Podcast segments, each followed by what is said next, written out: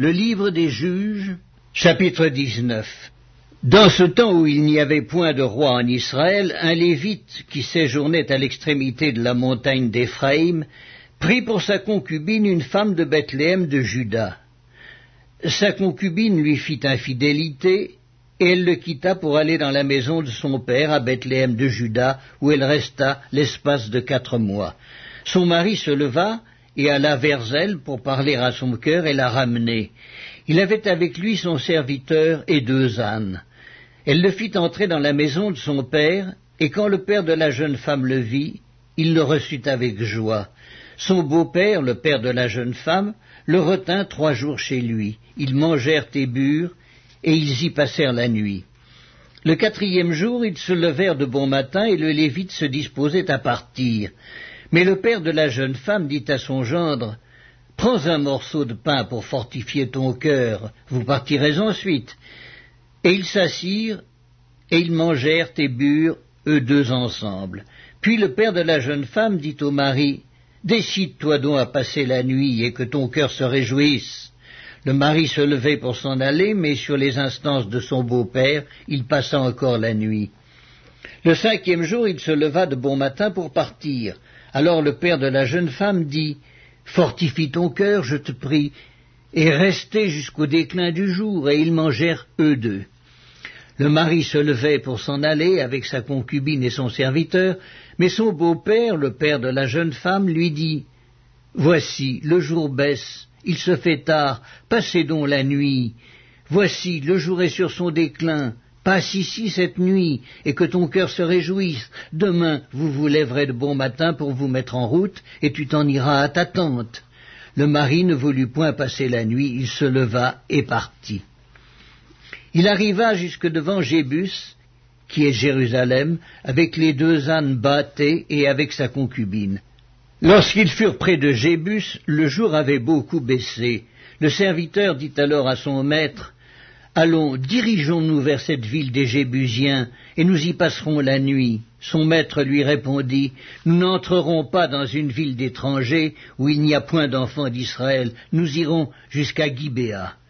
Il dit encore à son serviteur, Allons, approchons-nous de l'un de ces lieux, Gibéa ou Rama, et nous y passerons la nuit.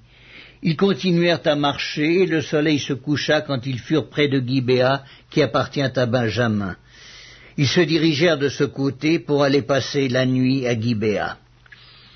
Le Lévite entra et il s'arrêta sur la place de la ville. Il n'y eut personne qui les reçut dans sa maison pour qu'ils y passassent la nuit. Et voici un vieillard revenait le soir de travailler au champ.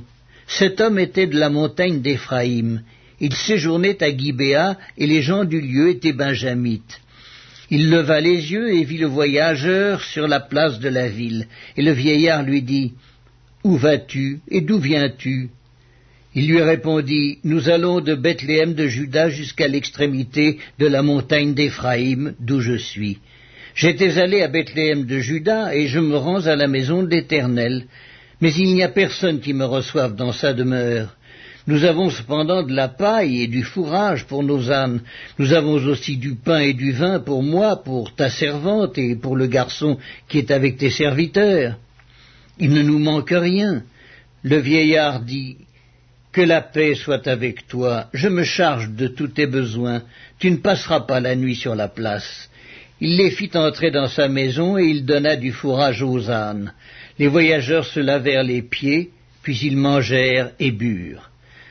Pendant qu'ils étaient à se réjouir, voici, les hommes de la ville, gens pervers, entourèrent la maison, frappèrent à la porte, et dirent au vieillard, maître de la maison, Fais sortir l'homme qui est entré chez toi, pour que nous le connaissions.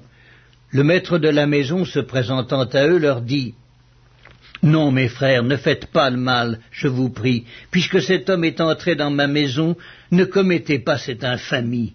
Voici, j'ai une fille vierge, et cet homme a une concubine. Je vous les amènerai dehors, vous les déshonorerez et vous leur ferez ce qui vous plaira. Mais ne commettez pas sur cet homme une action aussi infâme. Ces gens ne voulurent point l'écouter. Alors l'homme prit sa concubine et la leur amena dehors. Ils la connurent et ils abusèrent d'elle toute la nuit jusqu'au matin, puis ils la renvoyèrent au lever de l'aurore. Vers le matin, cette femme alla tomber à l'entrée de la maison de l'homme chez qui était son mari, et elle resta là jusqu'au jour. Et le matin, son mari se leva, ouvrit la porte de la maison et sortit pour continuer son chemin. Mais voici la femme, sa concubine, était étendue à l'entrée de la maison, les mains sur le seuil. Il lui dit, Lève-toi et allons-nous-en. Elle ne répondit pas. Alors le mari la mit sur un âne et partit pour aller dans sa demeure. Arrivé chez lui, il prit un couteau, saisit sa concubine, et la coupa membre par membre en douze morceaux, qu'il envoya dans tout le territoire d'Israël. Tous ceux qui virent cela dirent Jamais rien de pareil n'est arrivé et ne s'est vu depuis que les enfants d'Israël sont montés du pays d'Égypte jusqu'à ce jour. Prenez la chose à cœur, consultez-vous et parlez.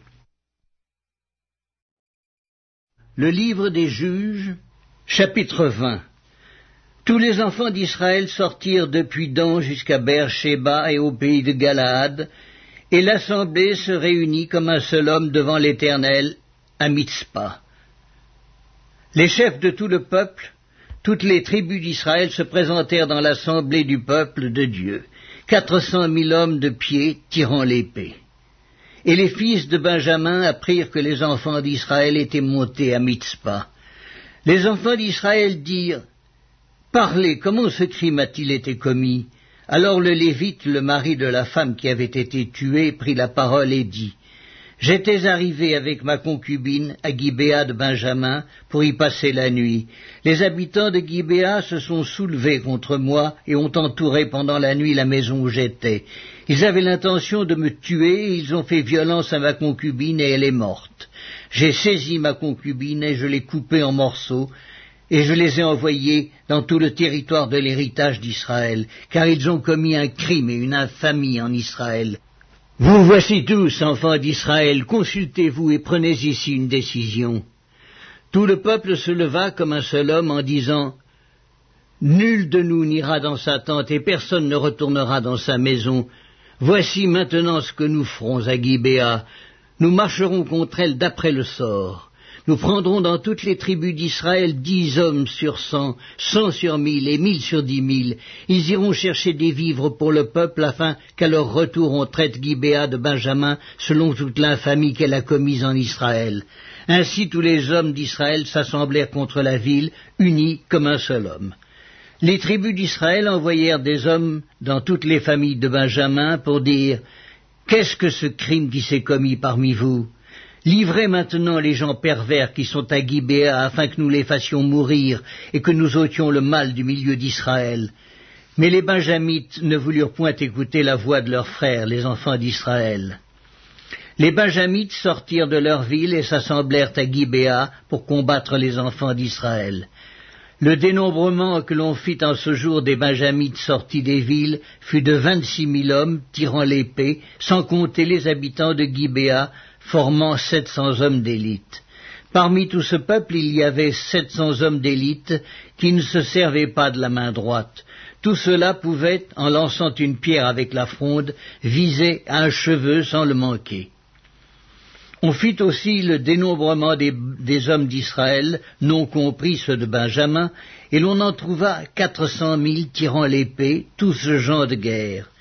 Et les enfants d'Israël se levèrent, montèrent à Bethel et consultèrent Dieu en disant Qui de nous montera le premier pour combattre les fils de Benjamin? L'Éternel répondit Judas montera le premier. Dès le matin, les enfants d'Israël se mirent en marche et ils campèrent près de Gibéa. Et les hommes d'Israël s'avancèrent pour combattre ceux de Benjamin, et ils se rangèrent en bataille contre eux devant Gibéa. Les fils de Benjamin sortirent de Gibéa, ils étendirent sur le sol ce jour-là vingt-deux mille hommes d'Israël. Le peuple, les hommes d'Israël, reprirent courage, et ils se rangèrent de nouveau en bataille dans le lieu où ils s'étaient placés le premier jour. Et les enfants d'Israël montèrent, et ils pleurèrent devant l'Éternel jusqu'au soir. Ils consultèrent l'Éternel en disant Dois-je m'avancer encore pour combattre des fils de Benjamin mon frère? L'Éternel répondit, Montez contre lui. Les enfants d'Israël s'avancèrent contre les fils de Benjamin le second jour, et ce même jour les Benjamites sortirent de Gibéa à leur rencontre, et ils étendirent encore sur le sol dix-huit mille hommes des enfants d'Israël, tous tirant l'épée. Tous les enfants d'Israël et tout le peuple montèrent et vinrent à Bethel. Ils pleurèrent et restèrent là devant l'Éternel. Ils jeûnèrent en ce jour jusqu'au soir, et ils offrirent des holocaustes et des sacrifices d'action de grâce devant l'Éternel. Et les enfants d'Israël consultèrent l'Éternel. C'était là que se trouvait alors l'arche de l'alliance de Dieu, et c'était Phiné, fils d'Éléazar, fils d'Aaron, qui se tenait à cette époque en présence de Dieu. Et ils dirent, Dois-je marcher encore pour combattre les fils de Benjamin, mon frère, ou dois-je m'en abstenir? L'Éternel répondit, Montez, car demain je les livrerai entre vos mains. Alors Israël plaça une embuscade autour de Gibéa. Les enfants d'Israël montèrent contre les fils de Benjamin le troisième jour, et ils se rangèrent en bataille devant Gibéa, comme les autres fois. Et les fils de Benjamin sortirent à la rencontre du peuple, et ils se laissèrent attirer loin de la ville. Ils commencèrent à frapper à mort parmi le peuple, comme les autres fois, sur les routes, dont l'une monte à Bethel et l'autre à Gibéa par la campagne, et ils tuèrent environ trente hommes d'Israël. Les fils de Benjamin disaient, Les voilà battus devant nous comme auparavant. Mais les enfants d'Israël disaient, Fuyons et attirons-les loin de la ville dans les chemins. Tous les hommes d'Israël quittèrent leur position et se rangèrent à Baal Tamar. Et l'embuscade d'Israël s'élança du lieu où elle était, de Mahar et Gibéa. Dix mille hommes choisis sur tout Israël arrivèrent devant Gibéa. Le combat fut rude et les Benjamites ne se doutaient pas du désastre qu'ils allaient éprouver. L'Éternel battit Benjamin devant Israël, et les enfants d'Israël tuèrent ce jour-là vingt-cinq mille et cent hommes de Benjamin, tous tirant l'épée. Les fils de Benjamin regardaient comme battus les hommes d'Israël qui cédaient du terrain à Benjamin et se reposaient sur l'embuscade qu'ils avaient placée contre Gibéa. Les gens en embuscade se jetèrent promptement sur Gibéa, ils se portèrent en avant et frappèrent toute la ville du tranchant de l'épée. Suivant un signal convenu avec les hommes d'Israël, ceux de l'embuscade devaient faire monter de la ville une épaisse fumée. Les hommes d'Israël firent alors volte-face dans la bataille. Les Benjamites leur avaient tué déjà environ trente hommes, et ils disaient Certainement les voilà battus devant nous, comme dans le premier combat. Cependant, une épaisse colonne de fumée commençait à s'élever de la ville. Les Benjamites regardèrent derrière eux. Et voici, de la ville entière les flammes montaient vers le ciel. Les hommes d'Israël avaient fait volte-face, et ceux de Benjamin furent épouvantés en voyant le désastre qui allait les atteindre. Ils tournèrent le dos devant les hommes d'Israël et s'enfuirent par le chemin du désert. Mais les assaillants s'attachèrent à leurs pas, et ils détruisirent pendant le trajet ceux qui étaient sortis des villes. Ils enveloppèrent Benjamin, le poursuivirent, l'écrasèrent dès qu'il voulait se reposer jusqu'à en face de Gibéa, du côté du soleil levant. Il tomba dix-huit mille hommes de Benjamin, tous vaillants. Parmi ceux qui tournèrent le dos pour s'enfuir vers le désert au rocher de Rimon, les hommes d'Israël en firent périr cinq mille sur les routes. Ils les poursuivirent jusqu'à Gidéum et ils en tuèrent deux mille. Le nombre total des Benjamites qui périrent ce jour-là fut de vingt-cinq mille hommes tirant l'épée, tous vaillants. Six cents hommes qui avaient tourné le dos et qui s'étaient enfuis vers le désert au rocher de Rimon demeurèrent là pendant quatre mois. Les hommes d'Israël revinrent vers les fils de Benjamin, ils les frappèrent du tranchant de l'épée, depuis les hommes des villes jusqu'au bétail, et tout ce que l'on trouva. Ils mirent aussi le feu à toutes les villes qui existaient. Le livre des juges, chapitre 21 Les hommes d'Israël avaient juré à Mitzpah en disant Aucun de nous ne donnera sa fille pour femme à un benjamite. Le peuple vint à Bethel et il y resta devant Dieu jusqu'au soir. Ils élevèrent la voix, ils versèrent d'abondantes larmes, et ils dirent Ô Éternel Dieu d'Israël, pourquoi est-il arrivé en Israël qu'il manque aujourd'hui une tribu d'Israël? Le lendemain, le peuple se leva de bon matin. Ils bâtirent là un autel, et ils offrirent des holocaustes et des sacrifices d'action de grâce. Les enfants d'Israël dirent Quel est celui d'entre toutes les tribus d'Israël qui n'est pas monté à l'assemblée devant l'Éternel? Car on avait fait un serment solennel contre quiconque ne monterait pas vers l'Éternel à Mitzpah. On avait dit, il sera puni de mort. Les enfants d'Israël éprouvaient du repentir au sujet de Benjamin à leurs frères, et ils disaient, Aujourd'hui une tribu a été retranchée d'Israël. Que ferons-nous pour procurer des femmes à ceux qui ont survécu, puisque nous avons juré par l'Éternel de ne pas leur donner de nos filles pour femmes? Ils dirent donc, Y a-t-il quelqu'un d'entre les tribus d'Israël qui ne soit pas monté vers l'Éternel à Mitzpah? Et voici, personne de Jabès en Galaad n'était venu au camp à l'assemblée. On fit le dénombrement du peuple, et il n'y avait là aucun des habitants de Jabès en Galaad. Alors l'assemblée envoya contre eux douze mille soldats en leur donnant cet ordre allez et frappez du tranchant de l'épée les habitants de Jabès en Galaad, avec les femmes et les enfants. Voici ce que vous ferez. Vous dévouerez par interdit tout mâle et toute femme qui a connu la couche d'un homme. Ils trouvèrent parmi les habitants de Jabès en Galaad quatre cents jeunes filles vierges qui n'avaient point connu d'homme en couchant avec lui, et ils les amenèrent dans le camp à Silo, qui est au pays de Canaan. Toute l'assemblée envoya des messagers pour parler aux fils de Benjamin qui étaient au rocher de Rimon et pour leur annoncer la paix. En ce temps-là, les Benjamites revinrent et on leur donna les femmes à qui on avait laissé la vie parmi les femmes de Jabès en Galaad. Mais il n'y en avait pas assez pour eux. Le peuple éprouvait du repentir au sujet de Benjamin, car l'Éternel avait fait une brèche dans les tribus d'Israël les anciens de l'Assemblée dirent Que ferons-nous pour procurer des femmes à ceux qui restent, puisque les femmes de Benjamin ont été détruites? Et ils dirent Que les réchappés de Benjamin conservent leur héritage, afin qu'une tribu ne soit pas effacée d'Israël.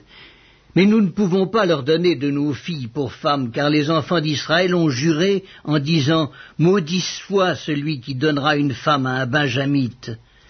Et ils dirent Voici, il y a chaque année une fête de l'Éternel à Silo, qui est au nord de Bethel, à l'orient de la route qui monte de Bethel à Sichem, et au midi de Lébona. Puis ils donnèrent cet ordre aux fils de Benjamin.